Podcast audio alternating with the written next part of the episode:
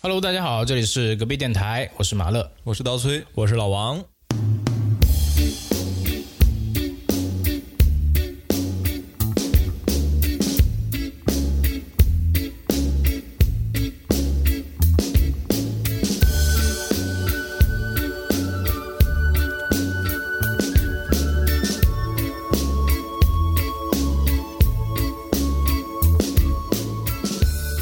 哎，二零二二年的第一期节目啊，哎对对嗯先祝大家新年快乐，新年快乐，新年快乐！哎，春节马上到了，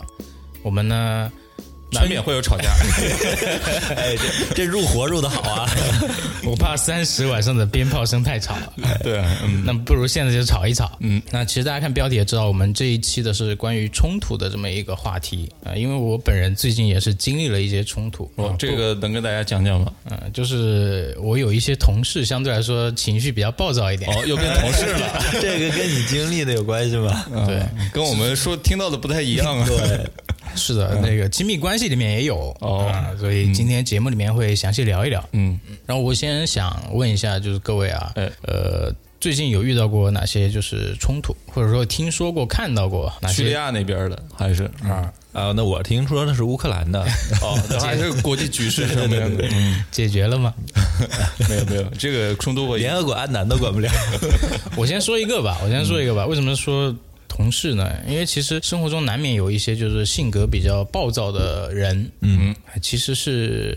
因为自己的性格原因，就是很容易被激怒嘛。哦嗯，我说一个小事件，就前阵子我们部门聚餐，然后有个同事呢跟火锅店的服务员干起来了。干起来啊！，对，就在一个呃大堂里边儿，然后因为一些口角吧，也是服务员态度不是特别好，然后我们等位呢也等了将近一个小时。我那个同事是一米九的大汉啊，两百三十多斤，哇，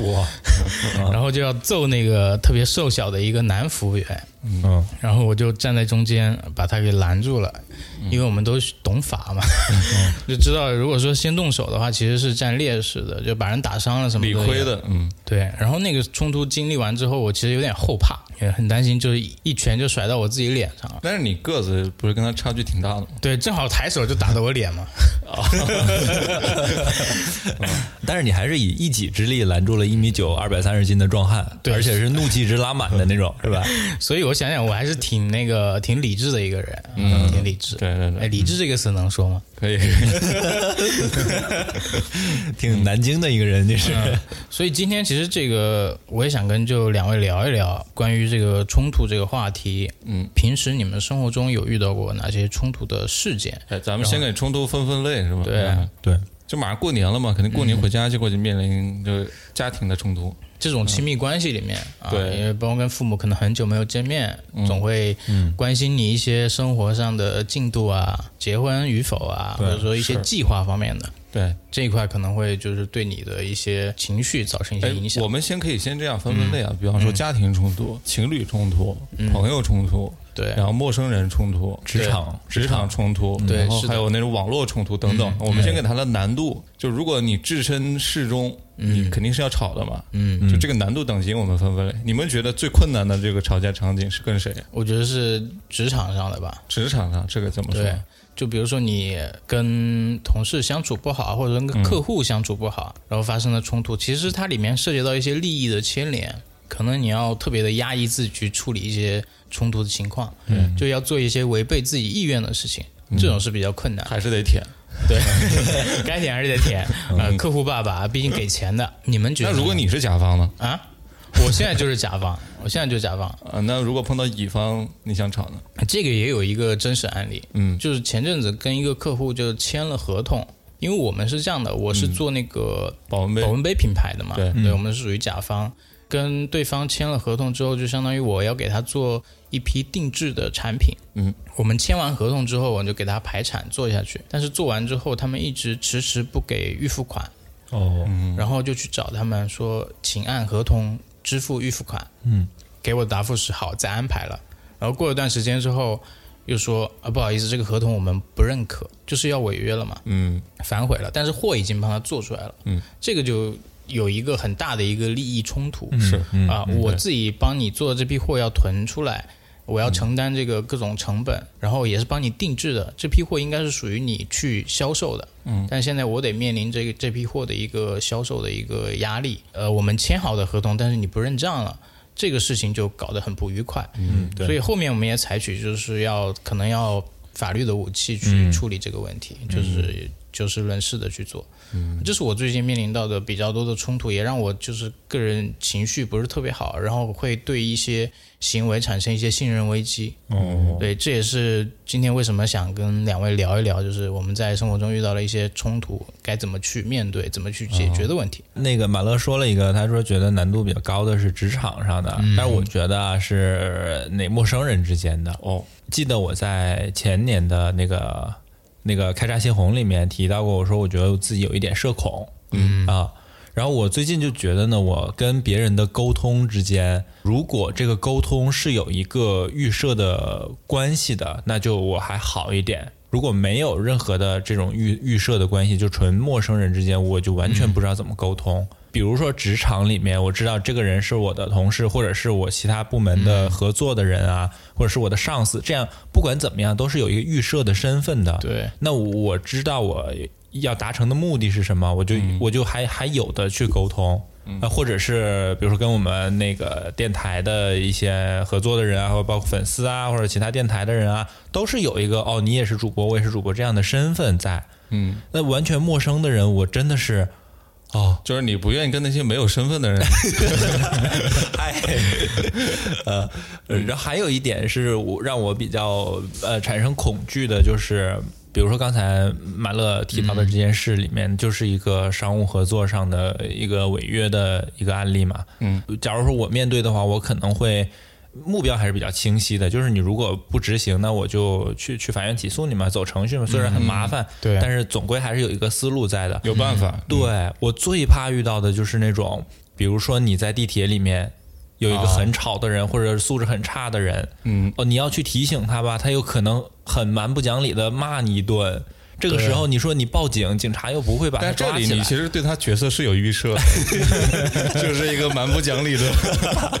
对，但是这这是他的性格，这不是他的身份啊。嗯，嗯呃，你要强说身份，他就是一个普通乘客嘛。就是你对陌生人的定义，就是我对这个人完全不理解，对完全不了就解是突然出现在我哦的哦视野里面的哦这么一个人，对，我我哎就觉得很很恐惧这样的沟通。所以你是有这方面的经历是吗？比如说地铁里面看到人争吵，呃有有看到人争吵，呃，就是就就是我刚才提到的那种，比如说很大声音的那个播放音乐或者短视频，然后其他有人来提醒，嗯然后被提醒的这个人恼羞成怒，还恬不知耻啊，什么关你什么事啊，这这种。嗯，哦，嗯，这样的我就很佩服这个去提醒的人，我每次都想去做，哎但是我真提醒我一次， 然后我我当时是坐高铁，早上嗯最早的一班去上海，嗯，呃，因为早上起得很早，想在高铁上睡一觉嘛。我的两个同事跟我一块儿，后面就有一个老头，可能是跟他老伴儿一起为数不多的这种长途旅行，嗯哦，啊，心情非常愉悦，在后面一路的哼哼那个什么一小曲子吧，神曲之类的，嗯，然后实在受不了了，我那同事就提醒我啊，还还是我老板，他说，哎，那个老头太吵了，嗯，然后我就回头，我就肯定是啊，要照顾这个老板的这个情你绪就，解读的解读到了老板的需求是啊 吧？懂了懂了，然后马上一回头，我说啪给给老头儿一嘴巴，我说您能不能不要哼了？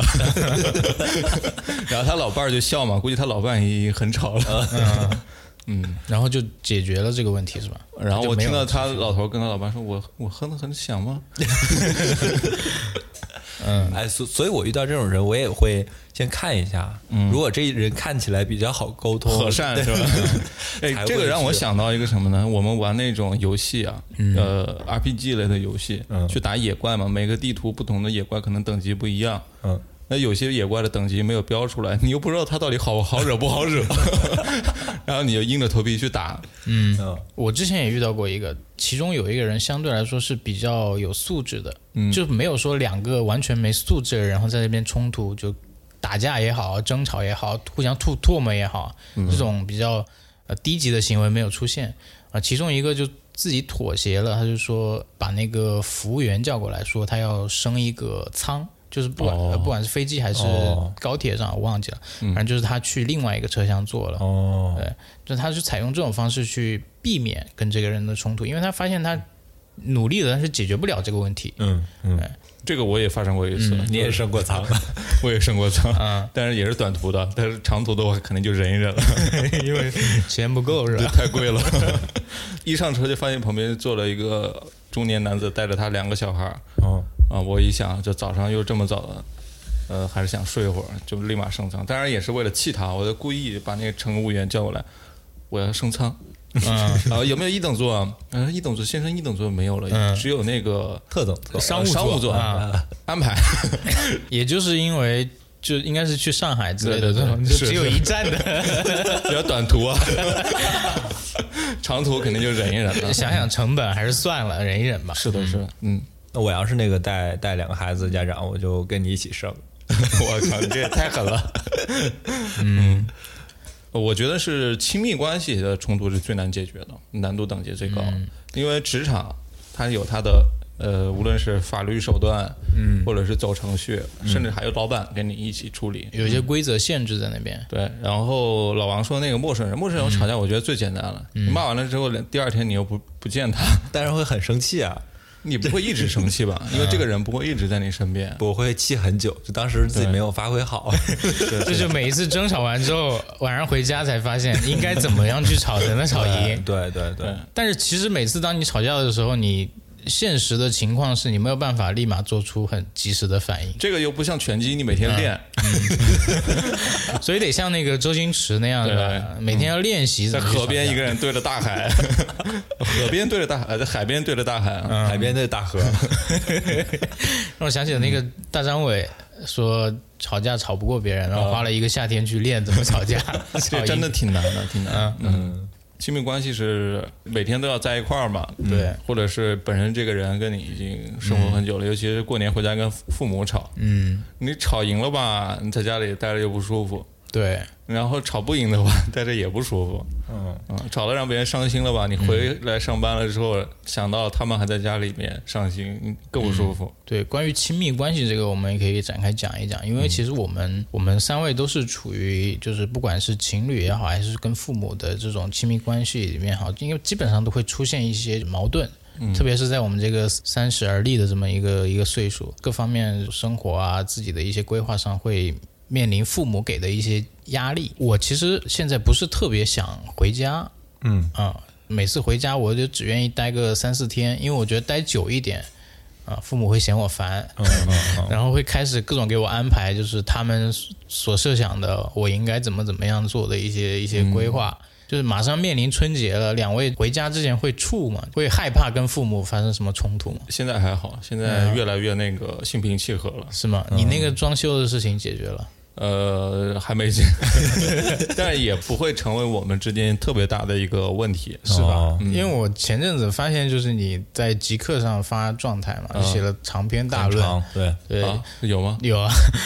讲自己的父亲哦怎，么那是干很早之前了怎么干预自己的那个装修的这个计划啊。啊，那可能是去年唯一一次比较大型的冲突，嗯，意识形态上的冲突了。后面怎么解决的这个问题？后面可能回去他也冷静冷静，嗯，涛声依旧 了，相互妥协了一步，商量出来了一个呃两个人都愿意接受的一个方案。嗯，所以其实我可以理解为，这种冲突其实是建立在非良性的一个沟通上，就可能之前你们并没有对于这个事情有太深入的沟通，没有达成一个共识是啊，我我觉得还是意识形态上的嘛。啊。我觉得最典型的意识形态上的，也被很多人就是纳为笑谈的一些事情，过年期间发生的。嗯前几年微博上有个 P 图很厉害的人，叫青红那个造白，啊他把低俗小说里面那个女主角嗯 P 在了一个东北的炕上面，啊然后穿了那个花花的那个袄子。嗯他想表达的意思呢，跟那个过年的气氛其实很很接近啊。比如嗯说三里屯的一个时尚白领，啊，回到家过哦年，对对对，对 GSA 卡什么的，然后哦 大家都是平时都是觥筹交错、等红酒绿的，回到家里呃，什么？哎呀，那个二狗你回来了，啊嗯，然后亲戚们他就觉得自己的意识形态已经跟他们产生了很大的这个分歧，嗯对啊会不太一样了。对，就是我们我们生活的环境接触到的一些东西，跟父母他们生活的环境是不是一个世界，嗯对，不是一个世对对，界？确实，这方面是有一个认知上的一个偏差。对我以前也是有这样的，嗯说有一说一，我以前也是有这样的，不知道能不能叫做 ego，嗯，会觉得哎呀，好像在大城市里面待了一两年，自己就不一样了，回去之后谁哪儿哪儿看不顺眼了，对，嗯，但是现在越来越没有这种感觉了，嗯就还是好像那些东西其实也不是很重要，因为本身世界不一样，你不能说拿你的世界作为一个唯一标准去衡量别人嘛。强加在己所不欲，勿施于人那种感觉。对对对老但王是呢？刚才大崔就说，觉得最困难的是亲密关系的冲突嗯嘛。其实我觉得亲密关系倒还好，因为如果你不是那种很严重的原则性的问题，装修房子之类的这些事啊，嗯你跟家人冲突，不管怎么吵，都不至于说他不认你这个儿子了，断绝关系啊，嗯那或者是或者跟你女朋友之间没有说什么要吵到分手了，老死不相往来这样的，就吵完了，她还是你女朋友，你们两个生活还是要继续。我我觉得这样的问题就总的来说还好一点。 女朋友还是可能分 手的那我结婚了嘛？啊？对，你是老 婆、媳妇儿，那就不一样了，就可能说有这个结婚这个契约的一个对精神在里边了。呃，就就总觉得可能吵架是偶尔的，但是总会过去的，生活总是会会回归到正常的一个状态里对的。但是刚才也提到跟家长的、跟跟家人的一个关系，我也是恐惧，呃，对，嗯就像今天上午我跟我妈打电话的时候，我妈就跟我说：“你表弟如果明年五一的结婚，你能回来吗？”然后我说：“可以啊，五一结婚我可以休几天假回去。”嗯，我说他们定了吗？五一结婚，因为我表弟那个婚事已经拖了很长时间了，本来说去年要结，然后由于各种事就就一直在改时间，一直在犹豫，所以也不确定他是到底什么时候结婚。嗯，然后我妈就说，呃，他女朋友说了，那个明年结不结婚也生孩子。嗯，就是拿话点我，因为我、哦我我不想要孩子嘛，就总是这样含沙射影的，然后然后你怎么说的？我就呵呵呵一笑，就就你就是就回呵呵是吗？呃，就生活中太多这样的事了。然后我妈会觉得自己的这些小心思很聪明，对， 就是觉 那得你不觉得这种很难解决吗？对啊，这种我就觉得最难解决了，你又不能呃就怼他，或者是对。然后她又不正面跟你说哦，你应该生孩子了，他这个怎么冲样突也没发生起来。对，但是他就总是时不时的拱你一下， 在那拱火那种，你知道吗？最后可能还是会随着时间的推移妥协掉。你觉得你自己会妥协吗？ 我觉得我不会，嗯我不是不喜欢孩子，我特别喜欢孩子。我我跟我所有的哥哥姐姐家的孩子都玩的特别开心，他们也都特别喜欢我。但是 我觉得养一个孩子的，对于我来说的负担在于我没有把握把他教育成为一个人格很健康的人。还没有准备好。对，嗯，了解没事，这慢慢来。对，这可能以后想法变了也说不定。然后包括我决定过年回家的时候，因因为我那个工作在外企，所以放假可能跟国内正常公司不太一样。嗯，春节回家就需要工作那边稍微的安排一下，然后处理好工作的事情之后再，再确定哪几天可以休息。嗯，然后我前几天才刚刚的安排好工作这边，就跟我妈说了我几号回家，然后几号从家里离开回到杭州。嗯，我本来挺开心的，告诉我妈这消息，因为本来我还跟我妈说不确定能不能回去呢，我就挺开心的跟她说这消息之后，她的反应就是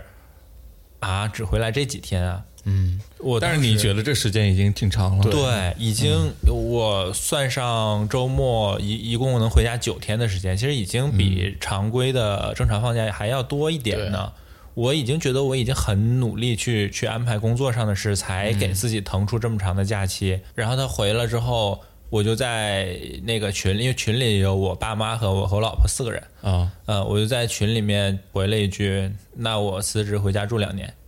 哎呀，你这有点太激然动嗯了。后我老婆当时就知道我生气了嘛。下班回家路上，我老婆就跟我说：“你干嘛要在群里那样说呀？”嗯，我当时还在气头上，还没过 呢。然后我就跟我老婆说：“我说当时我在读初中的时候，嗯，我想让他们周末来看一下我，他们都不愿意来。哦，这是历史遗留问题，就呃常年积蓄的一个你情绪。真的不是天蝎座吗？我觉得我都， 我本天蝎都已经看不下去了。报复心如此之强，是吧？也不是报复，我也不是说故意不想回去，对我就是觉得当时我们可以，我我都可以理解你们因为家庭原因，因为怎么怎么样的没有来看我，但是现在你们反过来，我们已经交换了一个那个角色的时候，呃，你你们这样就不理解我，我我。嗯，哎，这期节目不能让我妈听到，她听到会伤心。没关系，我觉得我们随着年龄的增长，跟父母之间的沟通一直在、沟通方式一直在变。其实我觉得感情是越来越能够被理解、被对方理解的，特别是当我们更年长一些的时候，我们经历过更多他们经历的事情之后，其实会更加能够体谅他们的一些思考角度。嗯，我觉得这个不不是问题。然后听老王分享这个，其实我感触蛮深的。我小的时候啊，嗯，我生活在一个就是很稳定的一个家庭里边，我父母是做教育工作的，嗯，就他们都比较有分寸，对于这种什么拿捏的很得嗯当关，系啊，然后家里的一些氛围啊什么的。我从小到大，我到大学毕业，我没有看过他们在我面前吵过一次架，哦，那是就是很没对没有在我面前发生过一次冲突。嗯啊，我不知道是真实的还是说他们为了不影响我，然后嗯等我工作之后，我才慢慢发现他们其实也会有冲突，就可能随着我妈妈的年龄的增长，她开始担心很多东西，嗯焦虑了。对，开始焦虑，也可能跟呃，比如说类似于更年期这种时间、嗯这种情绪的一个阶段比较有关的。嗯然后他会开始跟我打电话抱怨说，说我爸怎么怎么样，嗯，然后甚至有时候会说，哎呀，这过不下去了，不想过了，怎么怎么样的。嗯，那其实我会作为一个协调的一个一方，调解员嗯去对，去调节他们的一个、一个冲突。我当时才。啊、发现其实可能从小到大，他们是为了照顾你，照顾我的一个成长环境，嗯，然后忍住了自己的一些可能呃激动不好的情脾绪气嗯对对所造成的一些不好的行为。嗯，那其实我每次听到这个电话，我就特别想回家，因为每次我回家的时候，他们都非常非常的开心，然后非常的。快乐在我面前，就像之前九年义务教育的那种状态一样，嗯，就夫妻关系特别好。尽管我知道他们中间可能有裂痕了，啊嗯，哎，就是这种亲密关系，在我看来，这种冲突其实也还归根结底还是良性的，嗯，它不至于说致造命成非常恶性的一对个对一个结果。不管怎么样，不管发生，嗯即使发生这些事会让我们不舒服，但是他们还是我们的爸妈，我们对还还是会很爱我们的爸爸妈妈。有非常坚固的一个血血缘关系，嗯对然后和对对爱在里面支撑着，对对所以对其实就不会太多的担心。嗯，但是这个聊到就是我们比如说跟女朋友的关系啊，或者说跟老王跟他老婆的关系，哎呦，哎呦，你得对，这这种就难 了。很谨这慎说这的。种相对来说就是没有那么的深刻的一个关，没有那么坚固的一个关系的时候，其实会面临就很多情侣就争吵完之后分手啊这种情况。闪婚，然后闪离，哦，对，现在呃离不能说离，就不吉利。确实闪分，闪分，嗯，你这个，湖南人受不了你这 个。你这你这个是一个，你这个反馈的其实是一个很现实的、客观存在的一个现状，社会现状。对 是就我们现在很多的年轻人，他的婚姻是很容易产生、很容易嗯发生，也很容易消失的。对，爱情来得太快嘛，就像龙卷风，是的，是的，嗯，就是其实是因为结离婚的成本比较低了嘛，是。嗯对，所以就那天是看一个短视频，就是婚姻那个，好像离婚跟结婚是就在一个局子里面嘛，都是民政局对对对是吧？那边结婚的排队排的人很少，嗯，离婚的排队排的特别长，是哦离婚率比较高，这是我们现在国内的一个现状，对，特别是我们这个年纪的，就大家好像爱情来的真的是太快了，嗯，呃，然后爱的也付出也是特别快，然后好像放弃它也成本也很低，嗯嗯，对，因为现在年轻人都比较有个性嘛，都比较追求你自我，你这话太太那个八十年代了，有点有点像就是叔叔辈的人说的， 现在年轻人都很有个性了，是九零后的一个标 签， 我都想起那个什么《我爱我家》里面那个老老头啊，这个这个， 对，就开始演了，戏台已经搭好。嗯，其实我想说的是，我也会跟我的就是伴侣也会有冲突，哦，对，就是发生冲突的时候，其实都有问题。然这后怎我么我说会去反思，其实我们在呃这种相处过程中，呃确立关系，然后到同居去适应的这么一个哎过程中，它会产生很多生活习惯上的一些矛盾，嗯还有性格上的一些矛盾。前方高能预警啊！这块儿我觉得你可以把你的这个困扰说一啊说，然后哎这个 王哥给你这位爱情方面的导师嗯来这个解答一下。其实也不算是困扰，就是一些生活中的小插曲、小冲突。嗯，然后只不过你怎么去看待这些冲突，它是好还是坏？嗯，它是让你疲惫的呢，还是说让你又重新燃起对这段关系的一个希望也好？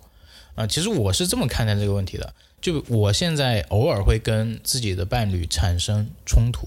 然后基本上产生冲突的点都在于他的性格特点跟我的性格特点一在某一些层面上是相斥的、嗯相克的。嗯，就是我们在这一个这个他问他克你，在这个问题上，就是容易产生冲突。嗯 OK，如果当时我的情绪不好，那没态度不够好，那这个冲突会下去愈演愈烈。嗯但是按照目前的经验来说，每一次冲突都会有一都会以一个比较呃和平的方式嗯去解决，嗯，然后两个人又和好如初。嗯然后我就去思考，这种冲突其实对我们的关系来说，到底是好事还是坏事？冲突肯定是加深羁绊了。加深羁绊。对嗯但是如果你的每嗯羁绊良性的羁绊越来越多，我觉得就会关关系就会越来越好。嗯，对我也觉得，我所有情侣都会吵架嘛。嗯，呃，但是吵架里面，就像你刚才提到的一，我觉得特别健康的一点，就是每次吵架都会以一个很和平的方式来解决，这个就是最好的。我跟我女朋友，就就我我老婆， 又说漏嘴了， 我老婆还是我女朋友的时候啊 啊，我们刚谈恋爱的时候，我们就做过这样的一个约定，就是说，如果我们吵架了，嗯，那我们不要让这件事过夜，对，就睡觉之前就要把这件事解决掉。嗯，这是非常好的一个 习这惯。对是对对好习惯。对，反正这么多年下来，也偶尔会有那个 就一晚上不说话的 时候啊，呃，但是大多数还是都是当天就解决掉了的。嗯，嗯对，因为女生其实相对男生来说是更敏感的，对，对于一些问题的看法也好，对于一些情绪的理解也好，嗯，她是更加敏感的。她是真的有可能因为这个事情就一晚上睡不着。是是，对，但是其实像我们男生可能有冲突了。立马也能呼呼大睡，所以就是这个其实是俩这也不绝对，也不绝啊， 对。也不绝对，嗯，嗯有男生有时候 你也被气得睡不着。也失眠，啊，也是也也睡不着。嗯打开了手机上的某个软件，嗯，钉钉， 开始回复工作消息，呃，然后我跟我老婆吵架的时候，怎么说呢？就是我现在想起来，我觉得我是个反面典型啊。我这里先道个歉，先承认个错误。嗯，我有的时候会太理性，太理性，对，嗯，就如果这件事我觉得我没错，那我嗯就肯定不会做那个先先先低头的那一方，的，嗯， 我是跟你有共鸣，然后。呃，还有一点是，如果我嗯哎所以你们女朋友真的犯过错吗？女朋友是不可能犯错的。对对对对对， 那你为什么不承认？ 呃，还有一个，呃，就是假如这件事我真的嗯真的就是我做错了，就比如说呃什么有一个节日没买礼物，反正真的就是我错了，嗯，那我就会觉得，那我就道歉，然后我以后改，我去哄你，把礼物补上，对啊就是就像面对工作一样，嗯你你出了什么样的问题，你要制定一个什么样的 action plan，然后你接下来要怎么样怎么样去做嗯对。就我就觉得我做了这些，那我们就这件事就结束了。嗯但是其实他情绪上那个气还没消呢。对啊，你怎么能把女朋友当成工作来对待？ 是，啊所以我我我前面就说了，我是反面的嘛，嗯这样是我不这好样是不对的，嗯，呃，然后然后他的气还没消呢，然后我就觉得这件事已经结束了，哎对对对对对，啊，对对对， 然后他就更生气了，嗯他一生气，我再哄哄哄不好，把我的耐心耗尽的时候，我也开始生气了，啊，就是一个恶性循环。，对对，最终可能就耗的两个人都已经疲了，对对就开始说，对哎呀，这个事儿好像也不是什么大事， 我们就过去吧，日子还是得过。嗯嗯，对，当老王在我观察一下，当老王在说这些事情的时候，刀吹是以一个就是非常、 非常理性啊，非常讨女孩子喜欢的这么一个状态去回应这些事情的。我想采访一下刀吹啊，我没 有，就是确实上很谈兵，实际选手，确实很神奇，嗯，就刀吹跟他女朋友就不太发生冲突。因为他们也不怎么说话嘛。是呃，那个是真的发生冲突的机会比较少。现在我们的生活模式特别单一，嗯呃，我回去之后，他要不就在加班，要不就在吃饭，嗯，呃，要不然我回去特别晚，他已经睡睡觉了，然后嗯我在客厅我自己待一会儿，就真的谈那些琐事的这个机会都很少。对，嗯所以情侣之间的相处模式也是有很明显明显的区别的。对，对，嗯，就是像刀崔这种，就是他们可能是不是可能啊？他们依然有拥有对各自的 爱啊，他们依然拥有对各自的爱。你确定这一点吗？嗯呃， 就是他们依然拥有对各自的爱，但是又不会干预各自的生活，嗯就是相对来说是非常独立的一个个体。啊呃，对，可以这么说，嗯，是，嗯， 呃就我刚知道、刚了解那个刀崔和他女朋友是这样的相处模式的时候，其实我挺觉得很挺挺意外的，嗯，而且就我觉得这不是我能接受的相处的模式啊，，我我也是过渡过来的， 就曾经也是非常热烈过，对啊，就火烧了的就不行了，回家就脱衣服。 那也没有，嗯。现在就是因为他工作也越来越事业上升期嘛，啊我也是这个事业的下坡期，主要你们公司下国际，对，然后又我彼此都很，他是为了事业上升而焦虑，我是呃万一被裁了怎么办？ 所以每天回来之后，大家其实呃他是很忙，然后我我真的跟这个事儿我跟他聊过，嗯，然后我就说好像我们已经没有以前那么热烈了，你是你是那个在钉钉上给他预定了一个会议吗？没有，他不用，他用企业微信啊，跟他聊了，他说肯定不一样了，因为以前大家都很，呃当时也不是很忙嘛，嗯啊，大家当时而且是刚刚认识，嗯，肯定是感情最具有这个 power 的时候，对嗯然后后面肯定呃事情越来越多了，他有了他的事业，他有他的朋友，嗯，什么各种各样的，呃，对对，所以你们这个之所以现在还是一个很良性的状态，是因为在这一块儿你主要们是达成了同居共在一识起。对，主要是同居在一起，嗯同居在一然起后每天还是会有一些，就算不说话，还是会有一些，也是交流。对对嗯，我觉得这个就肯定是会有变化的，但是我拥抱变 化嘛，但我但是我觉得一个健康的变化，可能是你刚开始的时候是一瓶啊，比如说刚打开的冰可乐，哦，又冰又又很多的那个二氧化碳，喝下去以后很刺激这种感觉。嗯，但时间长了，慢慢的变成啊香醇的红酒啊这种感觉，哎呦，嗯，是这样的转变，而不是说是时间长了变成一个刷锅水刷锅水没办法嗯喝了，是是这样的转变。就平淡的日子里面，还是得有浓浓的爱对在里边儿。对对对嗯，是是，对，这这个是良性的。我发现就是刀吹跟他女朋友是其实是有良性的沟通的，而并不是说两个人比较平淡的一个状态，各自各自独立的一个状态的时候也没有沟通，这种是肯定会出问题的一种一种状态。就是你们还是会找时间去聊这个事儿，然后在这个事情上达成共识之后，继续往前走。这个其是实聊的也不多了，行，你嗯开心就好，开心就好。开心就好了。我觉得大家还是得找到最适合自己对的那对种对对是的方式。对，啊，我刚才那话没说完，就是我说我刚了解到你们这个模式的时候，还觉得有点意外的嘛。对，但是后来我逐渐就觉得，呃，这个世界这么大，这么多样，所以如果说只要人家两个人是都都享受在这个过程中，那就是一个很很好的一个状态。嗯，嗯，大家过得开心就行，对就觉对得对这个没没啥问题就行。哎，对对对对，嗯，好，说了这么多关于我们亲密关系当中的一些冲突引起的生活方式上的一些摩擦啊，嗯，其实还是挺有启发的，嗯啊、不管是我们听众里面可能有一些目前来说还是单身的，或者说正在处于情侣关系当中的一些朋友，嗯，也欢迎你们把你们对于冲突这一块儿的呃理解，或者说怎么去啊、呃缓解冲突这种状态，对啊的一些方法分享给我们啊，在评论区，而且我们刚才聊的很多都是在男生视角的一些想法，然后我们听众有很多女生嘛，所以也也也欢迎这些女生来来批评批评我们啊，对啊，指导指导。然后我觉得，其实情侣双方最重要的缓解矛盾或者说相处的一个好方式，虽然我跟女朋友就是在我因为工作关系，晚上回到家可能说不了几句话，嗯，但是我们还是会定期出去吃饭的，嗯哦啊，因为最近我也是迷上了吃那个一些什么西餐厅之类的嘛，啊哦，然后就会经常去找一些环境比较好的呀，当然他找比较多啊，嗯，呃因为我找了他都不喜欢吃，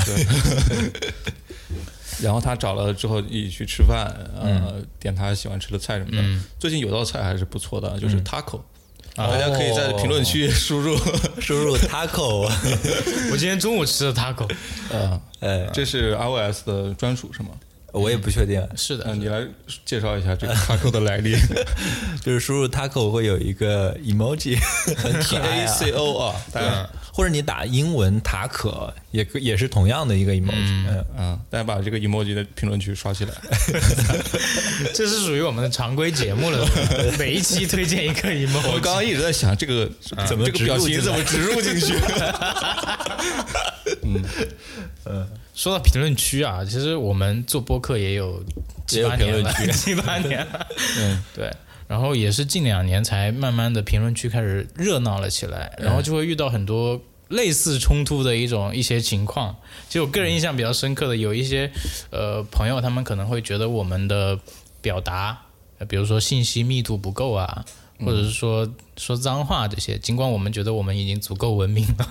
对。那有时候我会看到这种评论，就其实心里莫名的有一股火，对但是又不知道该怎么去对这个陌生人，可是网络这个东西去辩论。对对对，你们面对这种情况，一般会怎么去处理？哎，这得当孙先说，我觉得他火比较大，但去 年肝火太旺了。近几年出现的一些，我都觉得啊，随便他们怎么评论好了，但到最后每次都要怼回去。 没有啊，我记得有一期你还评论还置顶了啊，有有一期，那只只只有那一期我那是是受你评论的感染的。对，嗯，啊，我先说一下我看刀吹跟别人吵架，在评论区吵架这个事情的一个理解嗯啊。其实我当时第一眼看到的时候，我特别不能理解为什么要去跟他吵。我当时不太能理解为什么，我也不能理解人。家说的，人家原来我为公司做了这么多，你们都不理解。 不是不是，这是一开始啊，我说一些我的心路历程啊，后面我慢慢理解了。呃，我也慢慢理解。 你们不要应援啊！我要一元，就是一眼看过去，那个人可能就是一个喷子，喷子，然后他可能生活很不如意，就是这是我们的猜测啊。 对，需要在这边发泄他的不满，尽管这些东西跟他也没有半毛钱关系，嗯啊，但是后面刀虽给我一个呃观点，我觉得特别让我尊重的一个观点，就是其实我们每一期节目，除了我们主播在分享我们的一些观点以外，还有我们的嘉宾啊，对他是付出了时间去呈现这么一个呃节目的。嗯，这里面代表了他付出的一些劳动劳动啊，对，如果你不尊重我们主播的一些观点，没有问题。但是你如果不尊重我们所请的嘉宾的时间和他付出的劳动的话，那我们就不能纵容你。对， OK，、是这个观点让我觉得有一些该争的还是得争。对，嗯，对，这种冲突其实我现在是特别乐于去看到的。这种冲突就我觉得它不能算是有一个词叫做那个危机公关嘛。嗯，我把每一个冲突都当成一个小的危机公关事件。嗯。呃，以前我做危机公关的思路就是要用另外一个转移别人注意力嘛。嗯，比方说我办个演出，呃，因为某种不可抗力的原因推迟了，嗯，要退大家票了，嗯，那这个时候我得想一个方法，就是照顾到大家的情绪，然后又让别人持续的关注我们这个活动，对，就这样让大家不至于损失什么嘛。那这个骂，我觉得也是，但是我没有想到更好的那种危机公关的思路啊。嗯嗯，评论区是我们创作者的一个后花园，是的，对，有人在我的后花园上吐痰，嗯，那我怎么办？我说嘿，hello，然 后回一个 taco 的表情。这是一种应对方式，因为这个可以让他立马哑口无言，就觉得我这么没有礼貌的对你，你却对我非常的礼貌。还要请我吃 taco。 有很多友好的评论也在这个里嗯面，大家都在一个后花园上面聚餐，然后突然有个人吐了个痰，然后你作为主人完全没有任何反应，其他人还在照常吃饭。那别人看到评论，友好的人他看到评论区，他会怎么想啊？对当然你好像这个人一点这个领土意识都没有。嗯，还以 为还以为你是一个机器人回复，只会用礼貌用语是吧？但我们还好，我们是四个人嘛，嗯四个人你们三个可以唱红脸，呃，唱那个是红脸还是白脸？白脸道尔顿，就是唱好的那个一面，然后我可以出来唱黑脸，就是反正我是看不惯那些，不能纵容这些人。是但是的这这一段时间其实好很多，今年其对实因为主我要们是今年我们的流量也下来了嘛，断更了很久，对对嗯就除了这个播客，其实倒还好了，我觉得真的不算是特别严重的这种负面评论重灾区。嗯，我在看 B 站、看小红书、微博，哇，全都是特别极端的言论， 对，嗯，就哎看着特别难受。我看一些视频的时候，我就不会去打开那个弹幕，包括哦看球赛的时候，我也不会打开，嗯，对。太影响我的观感了。啊是，的，嗯就有一些人就就是杜密跟詹密，还 有哎那呦库密在一块对对儿，就不管什么事情都能扯到那些事儿，嗯，哎然后就特别无脑，我就特别然不后爱看。动不动就问你，你到底看不看球啊？你这个云球 迷，我觉得这里面有一部分人很坏，嗯，就是他故意拱火，带节奏就他对，就是本来人家没有吵，然后他就故意在那儿对，煽挑风点火唆，，对两两方的冲突，这这个可能跟我们的那个一就个爱看人打架是一个 爱心看理。热闹的这个心理也有关， 嗯啊就是爱看冲突。这个也确实，很多影视作品也就是因为它的冲突，然后变得更加有戏剧性。对，嗯嗯是。我现在看有几类的那个短视频，我是不开弹幕的。嗯，呃，一个是热门的影视、或者是动漫作品，嗯对肯定会有不一样的声音的。是的，然后还有装修类的视频，我是不会看的。我一看到那些人说我在分享我家装的怎么样，呃，挺开心的。然后有人说你这这装成这样不会落灰吗？我落不落灰关你什么事儿？我又不是不会打扫。 又没有让你来擦，对呀、这种评论不是让别人不开心，就故意让别人不开心嘛。嗯，那这种人我觉得也很讨厌，我也会帮那个博主去怼他的。是的我说这关你什么事儿啊？你自己管好你自己家就行了。住了他妈的两百块钱一个月的房子，肯定要打扫卫生啊。开始人身伤害了。对，然然后后所以是个网络小卫士，然后我就特别为这些创作者鸣不平，因嗯为我们做节目肯定知道这个背后很多很多那个麻烦事儿的。 对，对，嗯，所以其实到最后还是很有富有正义感的这么一个人。当然我看的最多的还是一些美女的那些博主的 照片。人人都有这个爱美之心嘛，这个可以理啊 解。可以理解，可以理解。嗯，也是最近用小红书用的比较多啊，要关注那些穿搭博主，关注的比较 嗯对多。，到最后小红书都不能打开，一打开，也少 说两句。 没有没有，就我关注那些呃博主，呃，也会看他们评论区。你看到那些男的回复，你作为男生你都看不下去了。是的对就比如说对对别人是发一个自己穿搭的嗯那个照片，然后就在下面说啊，你这个。呃，什么太平了呀？嗯，然后这儿又那个不行，那个又不行了，做一些开始评头论足了。就 body shaming。嗯，对，我觉得这种恶臭的言论是看了谁看了之后都不舒服的。所以你是会在就是弹幕上跟人家吵架的。这种我也不知道怎么骂回去，我也看不到。我我有时候是会点那个骂别人的那个头像，看看他到底长什么样，轻轻的点一个举报，我就看他长什么样。嗯，哎，像我就是在任何的网络平台上都很少会发评论的，不管是说什么网易云啊、短视频啊、弹幕啊，各种，我几乎不发表任何评论。嗯，我特别不能理解，像刚才到处提到的那那些人啊，就是发表那些很恶心人评论的那些人。对，我觉得现在互联网的，就从内容上来讲，是一个非常非常去中心化的一个一个环境，就每个人都可以发表言论。就比如说我们做播客，我也不是广播，我不是说像那那种那个，就那种需要收音机的那种，嗯啊，我到了每天几点钟，你就必须得听我的，没有别的，就到了这个时间段就播我，嗯，每一个听到我们节目的人都是你亲手点进来的。我我没有逼你说你一定要来听我的节目，嗯，那你不你不喜欢听，你去听你喜欢的内容就好了呀，你没有必要强迫我一定要做你喜欢的内容啊。对， 是的，是，每一个做内容的人都是这样，那他做的人肯定是有有喜欢这他的内容的这部分那个受众，嗯，那他是给那部分人做的，彼此都开心，嗯你去看你喜欢的东西就好了。对，还有一种我最讨厌的事儿，我现在其实对上热门这件事情啊，嗯，呃，又又想要让我们的节目上热门，但一想到上热门之后，就会带来很多对这种跟我们意见不太合的人的对评论嘛，我也会很就来担心。教你怎么做播客的人，然后有一天呢，我的有一堂极嗯客，去年的时候，我我是发了张亚东他在微博上发了一张图片嘛，嗯我觉得他那个装修很好看，然后我就转发到极客上面去了。张亚东的这个房间啊，太漂亮了，是我梦中的那个呃装修的样子。对然，后就被极客，我还没加圈子呢，啊被极客一个工作人员特意加了一个圈子，然后发到了那个首页上面去，然后就好多人过来。最讨厌的一种评论是什么呢？就是在下面艾特他的朋友，啊、 这真好。这是， 哎，这为什么讨厌？我也经常干这种事啊。不是，我觉得就是我的这个极客上面，就是我的一个私人的小领地， 就我家房子在这儿。哦然后你突然进来了之后，哎，他家房子正好看，过来看看。所以就是嗯不愿意这种东西上热门，就让更多的人知道你。不上热门，你你对你是我一个不认识的人，然后你到我家来，说 哎，朋友们都过来看看，他家长这样，我觉得这种很讨厌。哎那嗯这这我觉得我跟你理解不一样啊，我觉得你既然是一个开放的，像极客这样开放嗯的平台，就是大家都可以看到的。所以他我也极经常做这种事，就是 在微博上看到一个好笑的，艾特我老婆或者艾特我的朋友，这个 就艾特一下就就好了。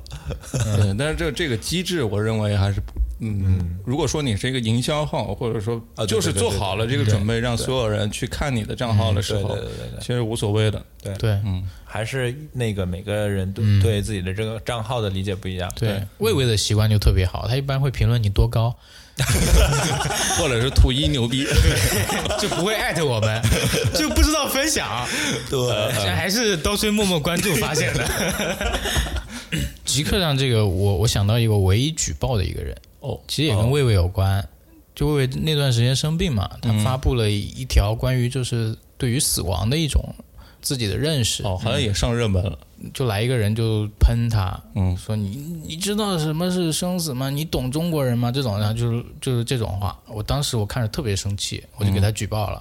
然后过了一两个月，然后极客平台通知我的举报成 功了，我就特别开心。嗯就对于那条内容的举报成功了，我就特别开心。我感觉世界上还是有人会认同，就有是有这种正义的嗯对这种人是无脑的在发表一些评论的。对，但是现在我们做节目还有一个感觉一个成长，不知道这是好的成长还是坏的成长。我自己是有那个知道哪些选题该做，哪些选题不该做的。嗯，就以前的话，可能会对所有的话题都有这个呃想法去点评一嗯下，或者是参与一下。那现在知道有哪些是喷子的集中的话题重灾，区，嗯，重灾区是不敢说的。对。所以我们也火不了嘛。我们就讲一些我们自己想讲的东西，然后让小部分的我们的听众朋友们喜欢，就挺好的了，就已经很知足了。也是呃快过年了，我们说点那个大家开心一点对的，或者说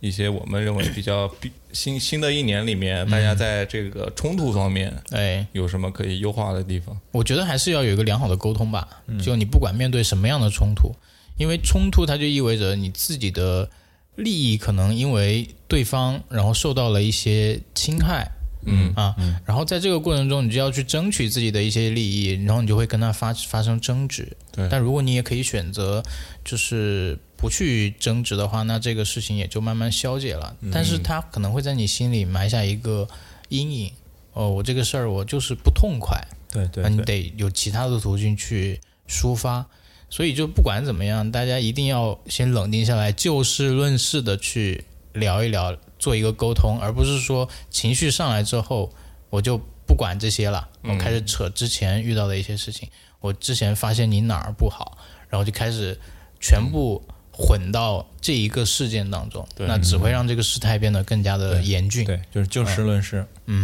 但是呢，亲密关系当中就不要太讲道理了。 对家是讲爱的地方，对，哎呦，你你你， 我老婆是你你跟你学的这句话 吗？你 老婆也说这个 吧？家不是讲理的地方。啊、呃，这里那个跟大家分享一个吵架的小窍门啊， 这是我老婆昨天跟我分享的。嗯，她昨天是跟我说说，我觉得总是吵架吵不过你，然后她看了一个呃如何吵架的一个帖子， 但是我没觉得那个他每次都吵不过我。啊嗯然后他说，呃，两个人在吵架的时候，如果对方质问你，他问你问题，你回答了，那你就跟着他的思路走了，你就已经处于劣势，落于下风了。嗯，所以对方问你问题，你不要回答。你问他你为什么要这么问？啊，这大家可以试一试啊。用反问法，对， 我觉得一些冲突对于我们的一些人际关系还是有帮助的。有时候冲突你你单方面的这个发这个冲突的话，实际上是呃让别人感受到你的威慑力嘛，嗯，还是在职场上，我觉得有时候还是得发发脾气的，是的，如果你一直做个老好人，什么活儿都你自己自己干的话，这种肯定是让自己越来越累嘛。嗯，比如说像这个上级，也不是说发冲突吧，你得把你的这个想法，呃，一五一十的跟老板说清楚。嗯，来说这活儿就不应该我干的，你得把我挡回去。嗯，啊，这事儿你就得跟老板表达清楚。对对嗯有时候冲突是表明自己立场嘛。对，嗯，对我，我女朋友就是前两天也给我很冷静的就表达了她的一个观点。呃，女生会更希望看到你对于这个事情的一个态度。其实很多时候不需要争争的那么对的明确啊，谁对谁错，其实并没有对错之分，对对，就是看我们怎么去处理这个冲突的一个态度吧。但是我的感受是，有的时候反而这个冲突爆发出来会比较好。哦，就如果说。因为大家可能彼此会有一些猜忌呀、对，呃，会有一些信息的不对称啊，导致互相啊在心里面有一些想法，或者对说是在私下里讨论的一些想法。那这样的情况下，还不如就把这个冲突爆发出来，让大家把对事情说明白，是事的实到底是怎么样。嗯，对，免得每一次都戴着有色眼镜去看别对人。对对对，哎我那昨天还是前天的时候，我女朋友在家晚上在家打电话嘛，嗯嗯，她应该是马上到述职的那个阶段了，嗯，她要准备做那个晋升汇报，嗯嗯，呃，在我的印象里，可能也是我跟女朋友交流不不够充分吧，嗯，我我我是在那个国内某一家这个比较知名的头部 哎，谁不知道你在哪儿啊？ 电商的这个互联网公司里面嘛，嗯，那所谓的这个公司里有某种味 道，让大家在社会上广为传泛，嗯，就是说说这个公司的人啊，都有一股呃这个价值观的气味，嗯， 然后我女朋友也经常以此来调侃你来来调侃我，呃说我打电话的时候有那个味，嗯结果呢，那天晚上他在，他首先是指导他的下属如何晋升，嗯，然后他的那个味啊比我 更浓，然后呢，他自己到他自己的时候啊，那肯定那个味道就会就是逐渐的爆发了嘛。然后我也调侃他，我说你嗯这个味也不不轻嘛， 价值观的气味也不轻嘛，嗯啊，所以我因此来感受到一点啊，就是你在职场上实际上你想做得好，嗯，呃，是有一套方法的。对但这个方法你不一定是要百分之百的认同，嗯，那只是一种方法而已，是你的工具是你这个在这个职场环境当中生存的一种工具技。巧。对对，你可以说我百分之百的不认同这个技巧，当然你可以用你的那个技巧，只要你过得很不错。是的，但对于大多数人来说，他可能没有这方面的能力，嗯，他得顺应的这个环境的一个生存的话，嗯，那有一些我东西该伪装自己的还是得伪装，嗯，就哪怕说你真的不认同啊，除非说你有更好的解决方法。对，是的，哎，还有一点我想想起来的是，在职场上，我觉得有时候是跟呃经营感情，就是就是谈恋爱，其实是有点像的。嗯，比如说我之前的一遇到的一个情况哈、就是有一个员工，他的所有的想法嗯都在于这个公司给给了我什么，啊，嗯但是这个其实也很普遍，就很现实嘛，大家都想拿拿多少钱，是他会有一个自己的衡量，他会觉得说，呃，拿这些钱我就应该干这些活儿，而这些活儿干完了我就不干了啊、嗯他他自己就给自己定了一个量，你知道吧？啊、多干一点儿我就亏了。对，然后他基于这个的基础上，觉得我自己从能力上来讲，我还可以干更多，嗯但是你为什么不给我晋升啊，或不给我加升职加薪呢？嗯啊，就是产生了一个一一个冲突啊、这个后面也出现了一些不愉快，但是终究还是后面还是解决了。这种就不是自己给自己定量了，而是自己给自己定价 了。对对对对对对对对，超过这个价格的活儿哦我不干。对 对对对，就是这个意思啊，也很有意思啊。 他比较适合去干日结，所以职场上，我觉得后面我们也可以有有机会跟一些不同的人来聊一聊哎不同的职业的人对聊一聊。嗯嗯，希望这个是今年的一个新的 flag，嗯，开了新坑了， 就跟不同职业的人聊一聊。嗯，然后其实我也很想跟那些就商业上比较成功的人聊一聊，哦，就他们是怎么经营下来的。那有机会让这个我们公司你们老的板，老板， 正好也在杭州嘛，可是你们老板啊，嗯，那个近一近一年已经很少在媒体露面了。我们大小也算个媒体，嗯，估计估计很难请到。哎， 试试吧，试试吧，嗯，